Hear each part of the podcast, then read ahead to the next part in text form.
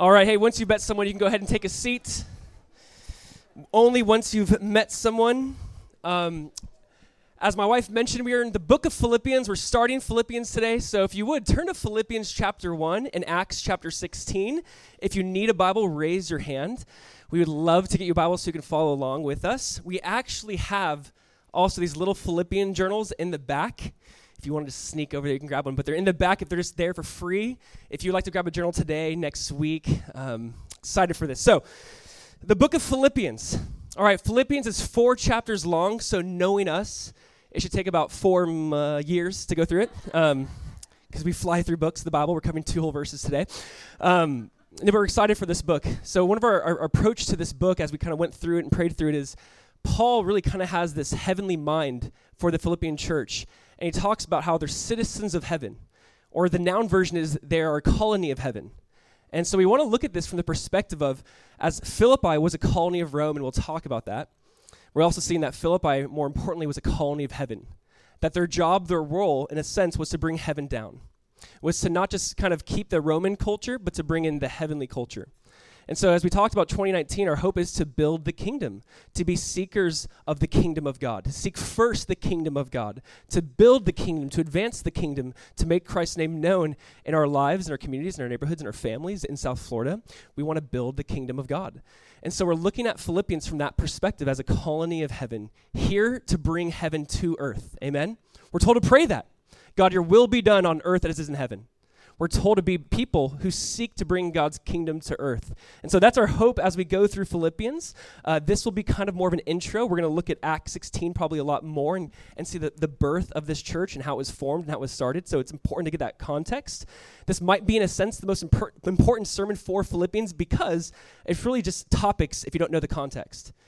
I think once you know who the author is, who he's writing to, what's the time period, what's it's like, uh, I think it makes the text that much more rich, that much more meaningful that Paul's not just throwing certain phrases out there, but you actually see why he's writing what he's writing. And so we're going to kind of get to the intro of this as well today. That's why we're going to focus a lot on Acts 16. Uh, but let me kind of explain the, the, th- the thought or the theme today specifically. So we're going to look at the church of Philippi as simply an unlikely, unlikely church family. All right? This is an unlikely group of people coming together. So we're not going to read, we're just going to pray pray over this book, pray over the next few months. And uh, I'm just praying that God, that the main thoughts, the heart that you see Paul that you see God have for the church of Philippi, I hope that we can embrace that as well. All right, so let's pray, and then we'll look at this more in depth. Let's pray. Father, we thank you again. God, we want this time to be for you. That Jesus, it would not just be a, a study uh, of words, but God, that you'd write your words on our heart, that you take this word and transform us that we would become just a kingdom minded people, that we would truly seek first the kingdom, that we would really be citizens of heaven first and foremost. That Jesus, we'd understand what that means, that we'd embrace that. That Jesus, in the midst of just suffering in this early church, maybe in our lives personally, let there be a joy centered on you. And so we ask that you to speak, that you'd move in your wonderful name. Amen. Again, the title today is uh, An Unlikely Church Family. An Unlikely Church Family. I don't know about you, but about five times a week, I get a call from my good friend, Scam Likely. I don't know if you've ever got a friend or got a phone call from Scam Likely. Uh, if you have Metro or maybe T-Mobile, I get this phone call very often. And the first time I saw it, I'm like, Scam Likely, Scam Likely. Do I know Scam Likely? I'm like trying to think through it. And I don't know if you've done this, but I've, I've actually answered scam likely phone calls. And it's, it's scam always, all right? It's not scam likely. And it's funny because I do have a friend whose, whose name is Brian Likely, and he, he's here. And sometimes when I see this come up on my phone, I'm like, oh, it's Brian Likely. And I'm always so like so close to picking up, like, ah, he must got me again. Scam. You know, see, it's, it's unlikely it's Brian Likely. It's more likely it's scam likely. Say that five times fast. Anyways, um, when I look at that phone call, and I've actually, like I said, I've been tempted to pick it up, I picked it up, and I'm going, what am I doing? Why did I pick this up? Um, but this phone call usually isn't for your benefit. It's usually not looking out for you. You might find nothing in common with scam unlikely or scam likely. there's usually nothing there for us, uh, but there's almost that temptation to pick it up. And, and here's why I guess I'm bringing this up. The church of Philippi was an uncommon group of people. And in a sense, you'd say there's no benefit for these people coming together. It doesn't make sense economically, socially, spiritually. They're all on different levels. I mean, they're all in a different place in, in those levels. And yet, this is an, an unlikely group of people that have come together and formed this beautiful church. And honestly, as we pray and look at our church, like this is an unlikely group of people that God has b- brought together. And it's a beautiful church. And I think as we study Acts 16 more specifically and just kind of read about the birth of this church, you're going to see it's like this random group of people coming together to form, I think, one of the most beautiful churches, a church where Paul just thanks and praises God. There's not a lot of discipline in this letter. It's more of like, you guys are amazing. You guys rock. Keep this heavenly mindset. And so it's a unique letter compared to Paul's other letters. And so before I get ahead of myself, let me just kind of explain what we're going to be doing today, because as I mentioned, this is more of like an intro into the book to understand the book. So whenever you approach a new book, uh, there's three questions to, to ask, really uh, the author, the audience, and the agenda. All right, it's kind of like a simple way of looking at it. But who's the author? All right, who is he? What is he like? What's his background? What's his story? Uh, wh- who's the audience? Who is he writing to? What are they walking through? What does their day to day life look like? What do they believe? What does their culture believe? And then what's the agenda? What's the point? Why is he writing this? So, the author, the audience, and agenda, this was written around 61, 62 AD, about 10 years after Paul first went to Philippi, about 10 years after he first planted the church in Philippi. And so, we're going to walk through this the author, the audience, the agenda. So, let's read verse 1 and 2 um, as just a whole, those two, two whole verses, and then we'll look at this, all right? So, verse 1. Paul writes, Paul and Timothy, bondservants of Jesus Christ to all the saints in Christ Jesus who are in Philippi, with the bishops and deacons, grace to you and peace from God our Father and the Lord Jesus Christ. All right, the author, first word, Paul. Paul. Now, in letters like this, they would begin with who they are today we kind of sign off our letters with our name. I think their way makes almost more sense, like who's writing to me. So if you see like Paul, you go, oh, okay, you don't have to wait till the end of the letter. You just look, Paul, Paul's writing this. Uh, again, for us, like we kind of wait. I, I, think it's good to have it in the beginning because you're like, oh, Tobias wrote this. Don't want to read that one. But like Paul's like, hey, it's me, Paul. Now who's Paul? Like a little fun quiz time. Who's Paul? What, who, what was Paul's name before he was Paul? Saul. Now Saul, who is Saul? And, and why do we need to know about him? And why is he so important? Uh, Saul was a Pharisee. Saul was a Pharisee of the Pharisees. Saul was part of something called the Sanhedrin. The Sanhedrin were like 70 to 71 Jewish males that really kind of led the nation of Israel spiritually. And Saul was like head of his class. He was taught personally by Gamaliel himself. That was just a, a respected rabbi. And so if you're like a little Jewish boy, you would look up to the Sanhedrin. Like they were a big deal. 70, 71 Jewish males kind of leading the nation. I mean, if you're a little Jewish boy, you probably had like Sanhedrin playing cards. You're Like, oh, I got Saul, like the Babe Ruth of cards, right? It was like a big deal to them. It's exciting to them. So he was an important guy, but he was also a persecutor of Christians. After Jesus died and rose again, and the church started to form and grow and grow, and Jews were not really converting, but were becoming fulfilled Jews as they were believing that Jesus is the Messiah. Saul goes, This has to stop. Saul was really the first one who kind of gave the approval and killed the first Christian Saul had blood on his hands. Saul was known for dragging Christians out of their homes, bringing them to prison. I mean, if you look at Saul's life, he was the, ch- he was the person that the church was afraid of. Actually, in fact, if you look at Saul, and his life was dramatically changed on the Damascus Road, right? Saul's on the Damascus Road, this bright light shines around him. He hears a voice from heaven, Jesus saying, Saul, Saul, why are you persecuting me? Jesus took persecution of the church so personally. He says, Why are you persecuting me? Saul goes blind. And, and if you just read the, the story of Saul, guys, it's mentioned three times. His testimony is repeated three times fully in the book of Acts. It's a lot. It's a lot of scripture to talk about Saul three times because this was a big deal to them. I mean, imagine for us if, like, the leader of ISIS became a, a follower of Jesus. I mean, like, the, the main guy comes out and goes, Jesus is Lord. He's fully God and fully man. He died for the sins of the world. You must believe in it. Like, imagine if that happened. Or like more subtly, like a, a Richard Dawkins comes out, like a, a notorious atheist says, I've been wrong my whole life. Jesus truly is God. There is a God, and his name is Jesus. I mean, if that were to happen, the church, you could imagine, would be like, is this a trick? Right? Like, they wouldn't believe it. Like, okay, maybe he's trying to say he's a believer so he can get in and then really kill us. Again. Like, they're afraid of Saul, who became Paul. They're afraid of him at first. It actually took a guy named Barnabas to say, no, no, no, his conversion was real. He's really a follower of Jesus. Church, don't be afraid. Because you can imagine, it's like, no, no, my friend Stephen died at his hands. I, I don't know if I trust this dude. So they had to tell his story three times in the book of Acts. And at one point in time, there was Jews who were so mad at Saul for believing in Jesus, for you could say converting, but there's there's some Jewish men who are so upset by this, they actually made a vow and said, "We will not eat food until Paul is dead. We're not going to eat food until Paul's dead." And that's scary.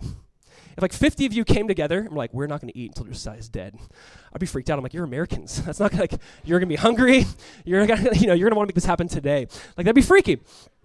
And so this is happening to him. I mean, this guy who, who wrote this book, you got to understand, he had a radical transformation in the early church. I mean, this guy planted church after church after church. I mean, he wrote 13 plus letters of, of the Bible. I mean, the, God used him radically to change this world. And so we see Saul, or Paul, who's the author, and we're going to look at the context in a second, but it says Paul and Timothy. Now, it's possible, most people believe that Timothy, when he says Paul and Timothy, maybe he's just greeting him, yes, or greeting the church. It's most likely that Timothy is the one who's writing down what Paul's saying. That's possible. But we'll look at verse 1 again. Paul and Timothy, and how does he introduce himself? He says, bond servants of Jesus. Bond servants of Jesus. I think most um, translators almost don't have the guts. It's if you look at this, it says not the word bond servants or servant is not is not fair. It's doulos. It's a word that just meant slave. And I do think that most translators like, I don't know if he should write this. You know, he's saying, I'm a slave of Jesus. Now, this was the time in the letter where he'd be like Saul or Paul. He would say PhD, MS, like name all of his credentials, right? He doesn't start off with like, hey, look at who I am. He's like, look at who I'm just a servant. I'm a slave. I'm a slave of Jesus. Now, most of you are like, I'm tracking with you, Josiah, until you said slave. Like, that doesn't, no. How does that work? You know, it's interesting with, with Paul he honestly views, and you can read his letters, and we'll talk about this hopefully more throughout his epistles, but Paul describes true freedom found in slavery to Jesus. And, and this is like very hard for maybe us as Americans. You gotta understand, even for them, this was hard. This was like offensive to them, not just us. You gotta understand, a third of the empire was uh, in slavery at this point. A third of the empire was in slavery. Now, it looked different than how we might view like American slavery. It's different than that. You know, slaves back then could own slaves. Slaves back then could own land, but it doesn't change it. You're still someone's property. And Paul's using this word very purposely. He goes, I want you to know I'm a slave of Jesus. That's where true freedom is. And really, let's think about this for a second. We, I think, as Americans for the most part, view freedom as let me do whatever I want to do whenever I want to do it, and that makes me free. The Bible says that makes you a slave.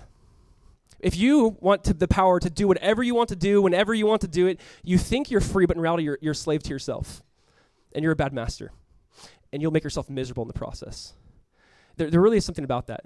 You know, if, if again, I think about this as p- a parent. If I look at my three year old son, I'm like, do whatever you want, whenever you want it. I, I believe in just giving you full freedom. Like, terrible parenting, right? There's no consequences, there's no discipline, I mean, what will he grow up to be? And, and yet, that's what we want. We think we want complete autonomy. I don't want anyone to tell me what to do or how to do it. And in reality, you, you see this in life. So often it's through sacrifice so often it's through the giving of yourself you find true freedom.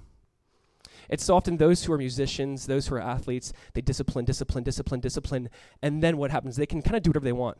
On the piano, if they just, if they, for hours and hours and hours on end, practice the piano, uh, at the end of the day, they're gonna be able to like do whatever they want, be more free on it. If I bang the piano, it's just gonna be sound awful. Like I'm free, ding ding, like it's gonna sound terrible. But when someone who disciplines himself, someone who gives himself fully over to it, eventually you see how it leads to leads to real freedom. And you can kind of, there's so many illustrations we could give. One way I try to put this down is world's freedom is having to do what you want to do. Having to do what you want to do. Jesus' freedom is wanting to do what you have to do. And please think about the first phrase having to do what you want to do. It's like, it starts off like, I want to do this, and then it turns into like, I have to do, I have to fully give myself over to my desires. And you kind of become, you see that you become a slave to what you want to do with Jesus, you go, I want to do what I have. So God's called me to love. God's called me to share the gospel. God's called me to forgive. God's called me to, and there's a side of it where when you submit yourself to Jesus, you go, I want to do what I have to do. And you f- see real freedom in that. And Paul starts off his epistle and says, Paul and Timothy were slaves of Jesus. And again, this would be offensive in their, in their culture, in their time. People who go, wait, you're, you're, but you're free you're free, Paul. And he goes, No, I'm a slave to Jesus. And we're going to keep walking through this. He says, To all the saints who are in Christ Jesus, to all the saints. Now, if you grew up with a Catholic background, you might read that and go, To all the saints, and it kind of makes you twitch, like, Saint, that's not me. Like, see, no, you got to understand this. This is not just for an elite group of Christians. He's saying, if, if you're in Christ, you're a saint. Because sainthood is not something you ever could aspire to or get yourself, it's something God makes you.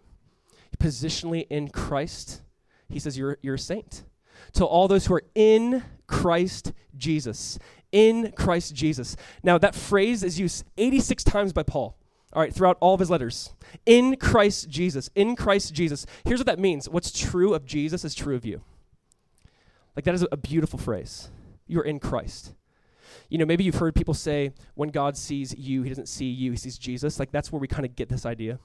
When you're in Christ, it's not that God sees Josiah, the filthy sinner that I am. He sees Jesus Christ in me, the hope of glory. Because you're in Christ. That's your position. You're seated in the heavenly places, Ephesians 2 talks about. Because this is who you are. You are a saint, not because of something you've done, but because of what Christ has done for you and simply your acceptance and belief in that. He goes to the saints who are in Christ Jesus. And he says, who are in Philippi with the bishops and the deacons. Now, just so you know, fun facts, you can look at this. Bishops is just the word overseers. Overseers is this word in Greek, episkopos. Maybe you've heard of that word, episkopos. That sounds familiar. Yeah, Episcopalians, kind of based off of that.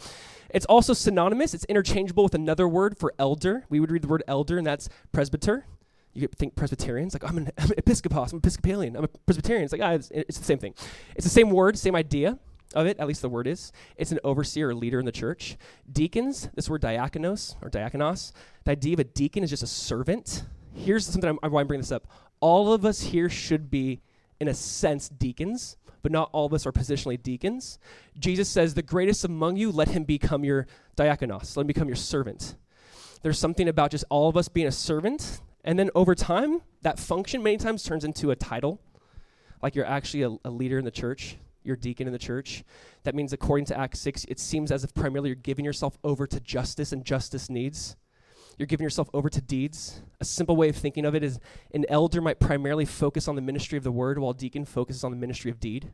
Ministry of word versus the ministry of deed. They both will have some crossover, no doubt, but that might be their primary focus. And here's a letter 10 years later, and we're going to see the origin. We're going to see the origin. But this is a messed up group of people, and now there's deacons and elders. But it takes a while. it takes some time. And a lot of times there's the there's the functionality or there's the task before the title. And he said, like, I'm writing to all of you, to everyone in the body of Christ, to the leaders, I'm writing to the to you. And then he says what he always says in his 13 epistles, grace and peace to you from God our Father and the Lord Jesus Christ. Grace and peace, grace and peace. This is how Paul really begins all of his letters. Grace and peace. Charis, God's grace, God's favor on you. God's, it's almost the idea of like God's face is shining upon you, like in the book of Numbers, the priestly blessing. It's like God's grace is just God looking upon you with favor. You have the favor of God. It's not earned. You can never work for it. Just God gives you favor. You have the peace. You know, there's two ways people would say hi to each other: charis in Greek, or if you're Jewish, you'd say shalom. And, and basically, Paul, both these words are in Greek, but you kind of see the idea like charis and peace, charis, grace, and shalom from God, from God that matters really quick because I, I, always skip over these. That really matters from God our Father and the Lord Jesus. So, for example, um, this is not just from Paul, he's saying this is from God. So, uh, Nick, who plays drums up here, if I told him, Nick, you are the greatest drummer in the world, man, he'd be like, oh, wow, thank you, dude. That's cool. Now, if like Chris Martin from like Coldplay was like, yo, dude, I just heard you and you're the greatest drummer in the world, that would mean a lot more than me. I'd be, oh, I said the same thing. Like, why don't you care about what I said? But that would mean a lot more. That would mean a lot more. Why? Because who's it coming from? Who it's coming from, there's more weight to it. Understand this. Paul's like, grace and peace, not from me, but from God our Father and the Lord Jesus. Church, I don't know if we believe this always. I don't know if I always believe this. Do you know that there's grace and peace from God our Father? You know, I want to ask this question What if greetings matter? What if greetings matter? What if we actually valued greetings? You know, we don't we don't start off this way. I, am very quick. I'm very fast. I don't know to read through this. Like, let me get to the good stuff. Like, Josiah, come on, let's get to Philippians 121 or 126. Like, let's get to the good stuff. But greetings matter. How Paul addresses them. And I wonder if we changed how we greeted each other. You know, Paul has different ways of saying this. He's like, greet one another with a holy kiss. Some of you single guys take that like way too serious, and we've alerted security. Don't worry, people out there. I'm just kidding. But like, there's what if we actually greeted each other just differently? What what if when the moment was getting tense or tight, we're like grace and peace? What if we just could almost change? What if the way we did emails, the way we met people, the way we encountered people, just the first off, the first interaction, you know, it's funny, you think about this, actually, charis means good health to you. Like this is something like you'd be walking, like for us, if we were to do this, this is not normal for us as Americans. This is not something we do. But their way of saying hi was like, hey, good health to you. Good health to you. Like, oh, that's sweet, right? That was like their way of saying it. For us, we were like, kind of like de-evolved throughout time. Like, hey, hello, how you doing? Hey. Like it turned into that, right? Like, what, was that a hi? Like, eh. like, okay. But we've kind of de-evolved when it comes to greetings. And for them, there's like this beautiful thing of like grace and peace. Uh, guys, greetings matter. Paul is not just throwing out meaningless pleasantries. He's really trying to say, this is from God. This is how we're going to start off this epistle. So this is our author. This is Saul who became Paul a guy who hated Christians who says God gives you grace and God gives you peace. Now, let's talk about the audience. All right, number two is the audience. Who is he writing to? All right, he says to Philippi. Okay, that's important. So, Philippi, let's talk about Philippi because this is very important. All right, we're going to talk about how Philippi is a Roman colony and what does that mean. So, Philippi is a Roman colony. Um, that means it was Roman occupied. That means Roman law was really established there, carried out there. If you were a Roman citizen, you could actually be exempt from certain taxes. That was good news. There, there's almost like pride in being a Roman citizen. Essentially, Roman colonies were like, let's bring Rome to this area of the world. Let's bring Roman culture, Roman influence. You know, there'd be Latin on the walls. There'd be Greco-Roman architecture. There'd be the Pantheon. There in Philippi, there would be a temple built for Caesar to worship Caesar, to honor Caesar. So Rome, Rome really meant a lot. It means you actually had Roman protection. That means you had to go to. You couldn't just be like persecuted, even though Paul was you know, they kind of regret that. They're like, oh, he's Roman. Uh, let him go. The idea that you actually had a right to a trial that you actually had Roman, like again, the, the law system set up for you in your favor in some ways. I mean, being a Roman citizen or being a Roman colony was just a big deal. It was something that Philippi could boast in. You know, actually, in Philippi, most likely there's a lot of just retired veterans as well in that city. People who fought in wars, people who fought and they conquered and they won. You know, there's almost really a, a big allegiance to Caesar, a thankfulness for him, thankfulness for the fact that there is peace among the people. There is Pax Romana. There was like peace for the Romans and for Roman citizens. I mean, this was a big deal. And here's what we see. We're going to see it in verse 26, 27 later, but Paul is basically saying, You're not just a Roman citizen, you're a citizen of heaven, you're a colony of heaven. And Paul's using language to kind of like undo everything they thought about themselves. So, for example, their goal was, How can we bring Rome to Philippi? Paul's saying, Make your goal, how can you bring heaven to Philippi? Not just how does Philippi become more Roman, how does Philippi become more heavenly? You guys get this? And, and Paul's playing off this with them. You're citizens of Rome? No, no, no. You're citizens of heaven. This is so much more important.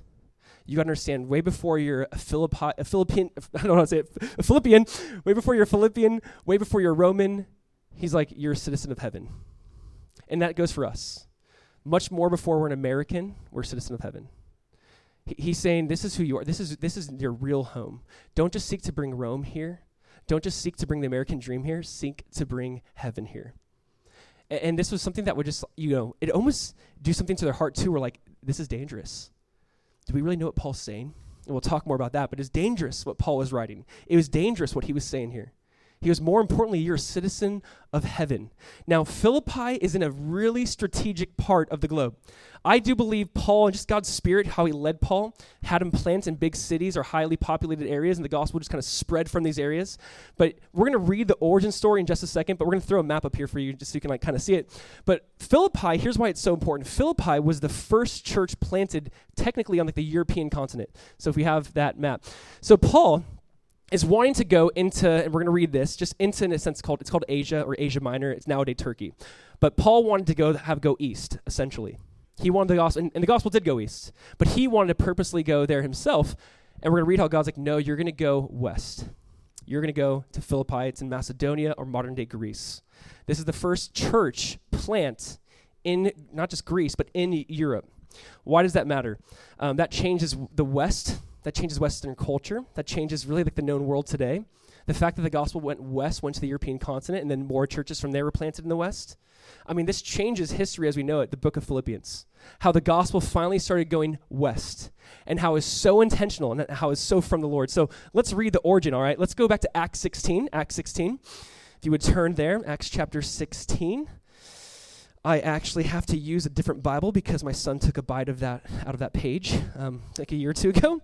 So I was like, oh, let me read Acts 16, and like there's a big bite mark out of it. So I have my other Bible. All right, Acts 16. So Paul's going to Philippi. He's church planting in that area.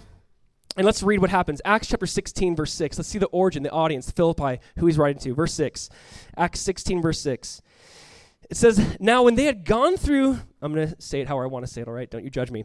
Uh, Phrygia and the region of Galatia, they were forbidden, listen, they were forbidden by the Holy Spirit to preach the word in Asia.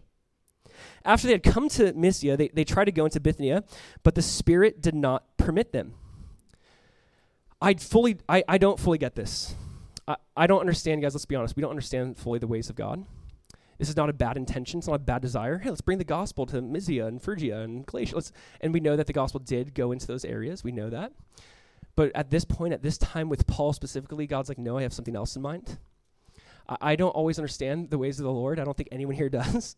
but there's something about going, okay, God, even though I want to do something, even when I want to do something good, is this from you, though? In the Holy Spirit, however, and again, this is very unclear. Did the Holy Spirit speak to them audibly? Did he speak to the elders? Did he speak to Paul? Or how, how, we don't know exactly how this worked, but it was clear the Holy Spirit's like, you're not to go there. And again, why are we so thankful for this? Because the gospel went west. Because of this, eventually the church in Philippi is planted. The Holy Spirit obviously had something in mind. Our desire as a church is to hear the voice of God and to follow the voice of God. Our desire is to God, where do you want us to go? How do you want us to send people or spend our resources? God, where are you going? How can we go and follow you? So the, the, Holy Spirit made it clear. Now, this is really interesting. This is why I think this is so interesting. I never noticed this. You might not either. Uh, you'll see in verse 8 that they end up in Troas, and from Troas they go into Philippi. Now, here's what's interesting Luke wrote Acts. All right? And in verse 6 and 7, you, you see him saying, and you can reread it, they, them.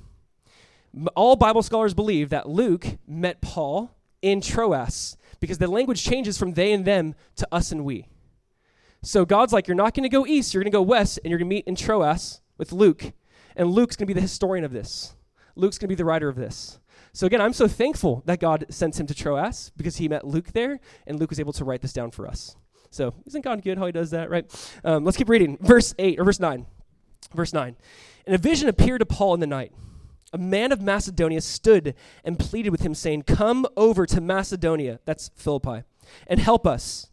Now, after he had seen the vision, immediately we sought to go to Macedonia, concluding that the Lord had called us to preach the gospel to them. That's a pretty good conclusion.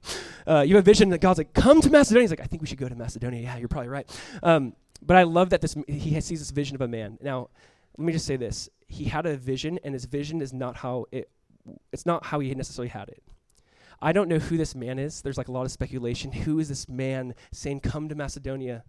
We're going to read about a jailer in a second and how he ended up believing in Jesus. Some say it's the jailer before like he got saved. Like God's like, come to Macedonia. I have no idea. But the vision wasn't how he thought it'd go down. He doesn't he doesn't go and meet a man. He he goes and meets a woman. And I think God gives us visions, and sometimes they might look a little differently. We got to be flexible in the process. That might not always be how we think it is. Let me say this: God gave him a vision, you guys, and it was harder and longer, more difficult than he imagined. He ends up in chains. He ends up being beaten. A lot of times, like God give us a vision, and we might get a vision of something beautiful like this, and we're going to see it might not always end how we think, but it's still a vision from God. And it still might be more difficult and harder than we thought. So let's keep reading verse 11. It says, Therefore, verse 11, therefore, sailing from Troas, we ran straight course to Samothrace. and the day came to and, and the day came to Neapolis, and from there to Philippi, which is in the foremost city of the part of Macedonia, a colony. And we were staying in that city for some days. And on the Sabbath day, we went out of the city to the riverside, where prayer was customarily made. And we sat down and spoke to the women who met there. Now, a certain woman named, woman named Lydia heard us. She was a seller of purple from the city of Thyatira, who worshipped God. And the Lord opened her heart to heed the things spoken by Paul. And when she and her household were baptized, she begged us, saying, If you have heard, if you have judged me to be faithful to the Lord, come to my house and stay. So she persuaded us. All right he has this vision coming to Macedonia. He goes into the area of Philippi.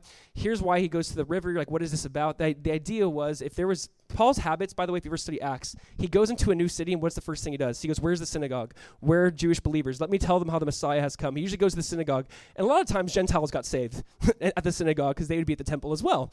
But he would share how Jesus was the Messiah at the synagogue it seems as if there's no Jewish synagogue. That's why he goes to the river. Custom was that men and women, if there's not 10 Jewish men, if there's not 10 Jewish men, there could be no synagogue.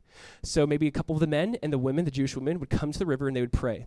And that's basically their place until they had a synagogue of their own. So Paul goes to the river and there's women praying there. And I want you to see this. The church essentially starts from women gathered praying. And there's something about just the church being birthed from prayer. Let's just talk about that. There's something about the church being birthed from people coming together faithfully when you're alone, when you're tired, when there's not a lot of people, and just praying. One of my favorite things is that we have a few people who meet in the hallway here around 9 a.m. and just pray. If you'd like to come to that, come to that. I just think anything good happens, it starts with prayer. And so he meets this woman named Lydia. Now, who is Lydia? Lydia was a seller of purple, and that's a way of saying she's very wealthy. All right. It, it, was almost like she was in the fashion industry. Purple was expensive. Uh, Lydia was, in a, in a sense, the CEO of her own company. Here's a very wealthy woman. She's most likely Middle Eastern, maybe Indian.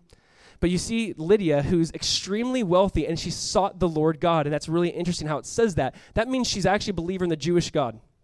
So she worships, she wants to know the God of Abraham, Isaac, and Jacob. And Paul's there, he goes, Let me tell you about the God of Abraham, Isaac, and Jacob. And it says the Lord opened her heart to hear the word. And I don't know if you've caught that when you read that, but that is our prayer. You guys, anytime the Bible's open and being read, honestly, if the Holy Spirit isn't opening hearts, it's just like pouring water on a hard rock. The idea is like God must open the hearts. As the wor- word is poured out, that just God would just open the hearts and it'd be poured in and produce life and fruit. And so the Lord opened our heart. Guys, that is our prayer, by the way. Can we just pray, like seriously, think through an individual today that you'd be praying for God open their heart? There are people who come to me and say, Josiah, can you talk to this person? They're not saved. And I'm like, I'll talk to them, but Lord, please open their heart. Because it'll just be my words fall on deaf ears unless God, you open their heart. God, open their heart. Make them open to you. I think we should be praying that more. The Lord opened her heart to take heed to what Paul said. And so she gets saved. Her whole household gets saved. They get baptized. So here's this wealthy CEO woman. She, in a sense, probably had a house on the intercoastal, big house. Come over, right? Like, wealthy woman. Next, we're going to meet the exact opposite. Not a wealthy woman, but a poor slave girl. Keep reading. Verse 16. Now it happened as, as we went to prayer that a certain slave girl possessed with a spirit of divination met us, who brought her masters much profit by fortune telling. This girl followed Paul and us and cried out, saying, These men are the servants of the Most High God who proclaimed to us the way of salvation. That's what the demon possessed girl is saying. And this she did for many days. But Paul, greatly annoyed, I love that. Can you just like circle that if you guys get annoyed a lot? That's a good verse. But Paul, greatly annoyed, turned and said to the Spirit, I command you in the name of Jesus Christ to come out of her. And he came out that very hour. But when her masters saw that their hope pro- of profit was gone, they seized Paul and Silas and dragged them into the marketplace to the authorities. And they brought them to the magistrates and said, These men, being Jews, exceedingly trouble our city. And they teach customs which were not lawful for us, being Romans, to receive or observe. Then the multitude rose up together against them, and the magistrates tore off their clothes and commanded them to be beaten with rods. And when they had laid many stripes on them, they threw them into prison, commanding the jailer to keep them securely. Having received such a charge, he put them into the inner prison and, fa- and fastened their feet in the stocks. I want you to think through just what happened in this moment. Paul casts out a demon. This girl's in her right mind. They go, "Oh my goodness, we're going to lose our profits." They bring Saul to the magistrates, the leaders of Rome in that area, and they say they're Jews. Look what they're doing. Paul's a Roman. He gets beaten without a trial. That's why we'll see them later at the end of the chapter. They end up just releasing him because they go, oh, we beat him without a trial. That's not good. He's a Roman. That's really not good. And Paul actually says, hey, you beat me and I'm a Roman. I actually want to talk to your bosses. And the whole story kind of continues. But you see this, this little slave girl, and you see Lydia, this wealthy CEO woman. And you see kind of how the church is being formed early on. And they couldn't be more different. One who has freedom, one who's religious. Lydia's religious, seeking God. One who's, in a sense, pagan, not religious. She's spiritual, you could say, but not religious. You see her be poor, oppressed, abused. And now we're going to meet a third person in the story. And the third person, he's not necessarily religious or like spiritual. He's like a blue collar worker. He's a Roman jailer. Let's read about him. All right, verse 25. But at midnight, so they're in jail. But at midnight, Paul and Silas were praying and singing hymns to God, and the prisoners were listening to them. They're in prison singing hymns and praising God. Suddenly, there was a great earthquake so that the foundations of the prison were shaken, and immediately all the doors were opened and everyone's chains were loosed. And the keeper of the prison, awakening from sleep and seeing the prison doors open, supposing the prisoners had fled, drew his sword and was about to kill himself. But Paul called with a loud voice, saying, Do yourself no harm, for we are all here. All of us are here. Then he called for light, ran in, and fell down trembling before Paul and Silas. And he brought them out and said, Sirs, what must I do to be saved? So they said, Believe on the Lord Jesus Christ, and you will be saved, you and your household. Then they spoke the word of the Lord to him and to all who were in his house. And he took them the same hour of the night and washed their stripes, and immediately he and all his family were baptized. Now, when he had brought them into the house, he had set food before them, and he rejoiced, having believed in God with all his household. Amazing. All right, so they're in prison. It's midnight. They're singing psalms and hymns. They're singing these psalms to God. I just picture this guy's like, what are they doing? They're in prison. It's midnight. They're singing. They're rejoicing. Earthquake happens. Their chains fall off. Even the other prisoners, the doors open, their chains are off. For some reason, no one leaves. I wonder if the other prisoners are like, what are the guys singing going to do? Just looking over. He sees the, the jailer wakes up. He sees the doors open. He goes, oh my gosh, they're all gone. He's about to kill himself. Why? Either I kill myself or I die a painful death. Probably a painful and slow death. I might as well end my life. And Paul's like, don't do yourself harm. And don't you love the question he has? He goes, What must I do to be saved? Wouldn't it be great if everyone just came up to us and, Hey, what must I do to be saved? Like, oh my gosh, thank you. But it's funny, that doesn't happen. It really does not happen, I think, unless we're in the will of God and we're probably in prison or we're probably going through some things. Like, Paul had to go through all of that just to hear that awesome question. Just to get this incredible question. Paul had to go through everything he went through. What must I do to be saved? He goes, just, and I love how simple it is. Do we get that? Believe in Jesus Christ and you shall be saved. You and your household. Just believe on Jesus, you'll be saved. It's like, wait, wait, anything else? It's so simple. All those who call upon the name of the Lord shall be saved. Put your faith in Jesus, trust in Jesus. And just, he makes it so simple. And he does. And he gets baptized that night. And his family gets baptized. So they, they get saved. They share the God. And you see God doing this incredible work in his family.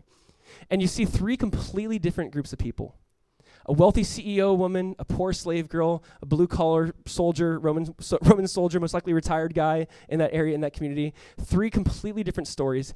And this is the start of Philippi. This is the start of the Philippian church. Actually, verse 40, last verse we'll read in this chapter. Verse 40, it says So they went out of the prison and entered the house of Lydia. And when they had seen the brethren, they encouraged them and departed. The church is birthed, the church is formed, a random group of people. And let me just say this here's, here's what that teaches us. Let me say, first and foremost, the gospel is for everyone. The gospel is for everyone. You might think, I'm too smart for this. You might think, no, no, I'm not religious. You might think it's for that person who's oppressed, but not me. I have things going on in my life, but the gospel's for everyone. The wealthy, the poor, the normal blue collar, it's for everyone. Doesn't matter your background, doesn't matter your social status, doesn't matter what kind of family you grew up in.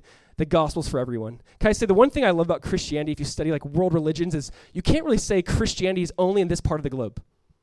Like mo- mostly, mainly, main world religions are kind of located in one part of the globe. Whether it's Hinduism and Buddhism, it's primarily in the East. I'm not saying there can't be in the West, but it's primarily in the East. Whether you look at Islam being in the Middle East as well, primarily, and going a little bit into the West. But with Christianity, you guys, and you study church history, you go, man, it, you could say it started in Jerusalem, goes into Europe and Asia Minor, it goes west, it goes to South America, it goes into Africa, it goes in right, right now, it's exploding in China and Korea. I mean, the gospel's not like it's only for this people group. It's only for this culture, it's only for the people who have these customs, it's for everyone. There's something really unique about the gospel. Because not saying take on our cultures, take on these certain methods we have, it's take on Jesus you know, you can follow Jesus in your culture. You can follow Jesus in your home. But take on, believe in Jesus, trust in Jesus. It's, it's available for everyone. And here's what we see why I love the Philippian church is understand Paul was Saul. It, it is interesting if you look at just Jew, Jews, Jewish men, Jewish leaders, Jewish leaders in this day, maybe you've heard of this, they would pray many prayers. They would pray specific prayer, specific prayers throughout the day. One of the Jewish leaders' prayers that they would pray three times a day, and it, we'll put it up here, it was this. It was, O Lord God, I thank you that you did not make me a woman, a slave, or a Gentile. That was a prayer Jewish men prayed. God, thank him a Jew. Think him a Jewish man. And we're not even going to deconstruct that because it's pretty messed up for a lot of reasons, right? But understand, this is something Paul would pray. And do you want to know what happens? You have a Gentile, you have a woman, and you have a slave get saved. And you have this, this birth early church. You have this woman, you have a slave girl, and this Gentile Roman all get saved. Something he used to praise God for, for not being, God is saying this is the church. God is saying this is what's coming together. It's Galatians chapter 3, verse 27 Paul would later write, For as many of you as were baptized into Christ have put on Christ. There is neither Jew nor Greek or Gentile. There is neither slave nor free. There is neither male nor female, for you are all one in Christ. There's something unique about the gospel. The gospel was way ahead of its time. He's saying you're just, you're just in Christ. You're just a new creation. You're just a part of the family of God. There's something beautiful about the gospel saying it doesn't matter your race, your gender, your background, we have Jesus. That is the most important thing, the most precious thing. Paul, who would boast in not being these things, is now eating dinner with them and saying, This is the start of the church. This is an unlikely group of people coming together to form this church family, and it's good and it's beautiful. You know, you read Revelation chapter 5, and I, I, love how it describes heaven and the heaven's throne room. It says, All tribes and all tongues and all nations and all people groups crying out, Holy, holy, holy is the Lord God Almighty, who was and is and is to come. And it just doesn't matter. It's everyone, everyone coming together, praising Jesus for who he is and what he's done. Only God can bring an unlikely crew like this together, back then and still today. Amen? Only God can say, it doesn't matter your race or gender or social status. We have Christ in common, and that's the most important thing. Come to my house, let's eat, let's ha- hang out, let's be a part of this community together. And it is beautiful to see what Jesus does in that way. So we have the author, we have the audience who he's writing to, and now we have his agenda. What's the point? All right, what's the point of Philippians? All right, his agenda. So let's kind of go back to this. Um, there's a lot of reasons Paul wrote epistles. Primarily, one was to correct doctrinal issues or call people out for their sin. It's really interesting how most epistles are like, I'm writing this to address these issues. And a lot of them are either doctrinal or personal sins happening in the church. They're correctional epistles. Uh, this epistle has some correction between a couple women who are fighting in the church. We'll read about that in chapter 4. But it's primarily an epistle to say, You guys are awesome, thank you. When I was in prison, you sent Epaphroditus and he brought all this stuff to me, thank you. Prisons back then didn't have, you know, game rooms and weight rooms and like books you could read. They didn't even have food provided for the prisoners. All of that had to be, be provided from the outside. And he goes, Thank you, thank you. When I was in need, you sent someone to help me. Thank you. You guys are awesome. So in, in, many ways, it's to like just thank them and praise them and keep them focused on Jesus. Here's why. Over 50 times in Philippians, you could say the theme of Philippians is Jesus. 50 times Jesus is mentioned in this four chapter book. Jesus, Jesus, Jesus. And he's called him Christ, Lord. He's talking about Jesus. Now, here's why that's so important. We are very used to the idea of Jesus being called Christ, Lord, Savior, King. That was not that's not normal for them that Paul, I want to make this clear, was taking Roman language and using it for the gospel, using it for Jesus. So, for example, um, we're going to actually give you three words. I want you to like write these three words down. Just give you context. All right, here's three words to like understand the context. It was the empire, Caesar, and the gospel. Three ideas. I want you guys to first hear this. So the empire, um, the Roman Empire. It's important to understand the context. This really was the the, the ruling empire from England to India where there was something called Pax Romana, Roman peace. It was it was safe to travel this time. It was it was actually you know the idea of Rome ruling put an end to a lot of other wars out there. And for many people, it was good that they ruled and reigned. So you have this empire that had a lot of power. It kind of emphasized peace within their kingdom. You know, it was not perfect by any means, but a lot of people did love the Roman Empire. Next, you have Caesar. Now, we know the first Caesar was Julius Caesar, and then the second Caesar was Octavian his nephew. Octavian was the one who, I guess, at his like uncle's death and his funeral, there was like a shooting star, and he goes, "Oh my gosh, that is Julius Caesar. He's divine, and if he's divine, I'm divine. Worship me." And Octavian wanted to be first called the Son of God. Call me the Son of God. And so there's these terms that the Caesars wanted to use and have. When Paul wrote this, the Caesar in power, we believe was Caesar Nero. Caesar Nero's favorite title to be addressed was "Call me Lord" and "Call me Savior." He loved being called Lord and Savior he was, you know, Caesar is Kyrios, is, is the Lord. They, they wanted him to be called Lord. He wanted to be called Lord. So here's Paul writing this letter. And I want you to hear how subversive the, subversive the language is. He's like, Jesus Christ, our King, the Son of God, Savior, Lord. Do you understand if you're a Philippian, being in a Roman colony, having this letter, you're going, uh, this is dangerous? And you're thinking, not only can I just be in prison, but I could be put to death for having this letter. He's literally writing Philippians 2, verse like 7 through 10. He's like, At the name of Jesus Christ, every knee will bow and every tongue will confess that he is Lord, not Caesar, basically, is what he's saying. And you're, you're on this going, we could die for this, for just even having this. You see, Paul was just known for taking like pagan thought and redeeming them for the gospel. Again, for example, gospel, is, this is not a Christian word. Euangelion, however they said it in Greek, the idea was the gospel was if a Caesar came to power, they would send out these messengers to preach the Euangelion. They'd say, go out and tell people the good news that Caesar is on the throne and he is Lord. And so they'd actually send out messengers to preach the gospel, to preach this message. Understand, here's why I'm saying this at the church today, 2019, when I say Jesus is Lord, Savior, King, Son of God, for us it's very churchy. We're like, oh, that's church words. This was not originally church words. This is Roman words. This is Roman Empire words. Paul's taking this and it's being very subversive and it's very dangerous what he's doing. And he's saying, no, no, Jesus is the Kyrios. He's the Savior. He's the Son of God. Every knee will bow to him and confess that he is Lord I mean, this was an incredibly dangerous book to have. And he goes, Now tell the gospel. Now tell the message that Jesus is on the throne. And like he, everything Roman Paul is saying now, do this for the kingdom of God. And, and it, it is weird if you try to apply it to us today.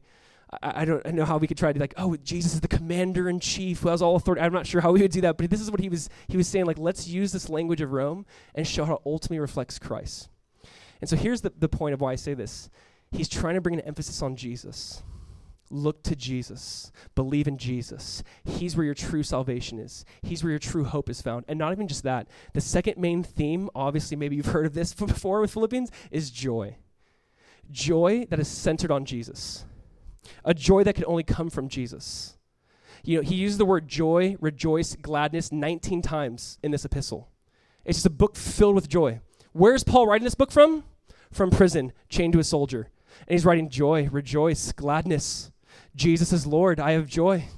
Jesus is the King of Kings. I, he's writing this book and saying you can have joy despite your circumstances.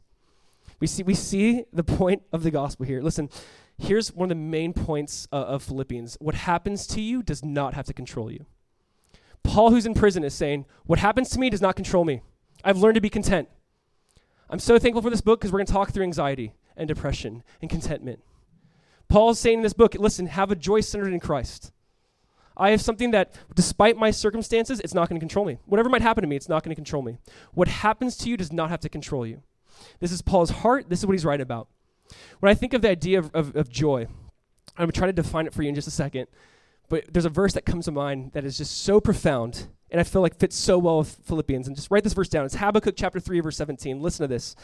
Habakkuk writes, Even though the fig trees have no blossoms, and there are no grapes in the vines, even though the olive crop fails and the fields lie empty and barren, even though the flocks die in the fields and the cattle barns are empty, yet I will rejoice in the Lord. I will be joyful in the God of my salvation. This is joy. Even though everything's fallen apart, we have no food, we have nothing to drink or eat, and no cattle, nothing, no wealth, nothing to sell, buy, trade with, even though we have none of that, I will rejoice in the God of my salvation. Joy is found in something so much deeper than circumstances. In church, this is important. If we could get something through our head, my heart today is even though dot dot dot I will. Think through that for yourself. Even though I'm walking through the valley of the shadow of death, even though finances seem to be falling apart, even though my marriage is on eggshells, even though fill in the blank, I will rejoice. This is so key. Joy is not based off what's happening, so now I'm happy. Let me celebrate that. It's something richer and deeper. And I think that there's something I, wish our church could like hear this morning is simply this phrase, even though I will. Even though I will. Okay, really quick. Even though, say, even though I will. Even though I will rejoice. In what? In the Lord. In the God of my salvation. Because this is what I'm taking joy in. I think the best definition I've ever heard of joy is simply this joy is a supernatural delight in the person, purposes, and people of God. Let's just really quick. Joy is supernatural. It's supernatural. Not like, hey, have joy right now. Have joy. You're like, eh. like I can't force it on you, right? Can't like pry open a smile. But there's something about it that's supernatural, that is found in the person of God, the person of God, just enjoying Him, bringing the presence of God into your life, and the purposes of God, saying, God, I know that you're bigger than this moment. I know that your purposes for me are good. And I, I get excited when I think about, yes, God, 2019. I'm excited. Your purposes are good. And it might be prison, but it's good. and He says, and for the people of God. I'm taking joy in God. You surround me with great community, with great people who love you. Joy is a supernatural delight in the person, purposes, and people of God even though I will rejoice in the Lord, the God of my salvation. See, let me ask you just one question. Where do you get your source of joy? What brings you the most sense of meaning and value and just this hope that does not fail? Again, guys, we are so quick to make our, our source of joy for, for families. If you have kids, it's your kids. It could be your job, your money, your retirement, your whatever. Our source of joy is maybe some future hope that might fail us. And he's saying, you know, make your source of joy Jesus. The theme of Philippians 50 times Jesus, Jesus, Jesus, Jesus. Lord, he's Lord, he's Lord, he's Lord. He's just trying to make it really clear hey, we can have joy because Jesus is Lord. He's on the throne, he's ruling and reigning. Even though I will, even though things fall apart, I will rejoice. Amen? That is our hope as we approach this book. as we approach this book, that we'd find our joy in Jesus, that we'd be citizens of heaven. We're going to pray. We're just going to end with one song of worship and a couple quick thoughts before our giant picnic. Can we do that? Let's just pray really quick.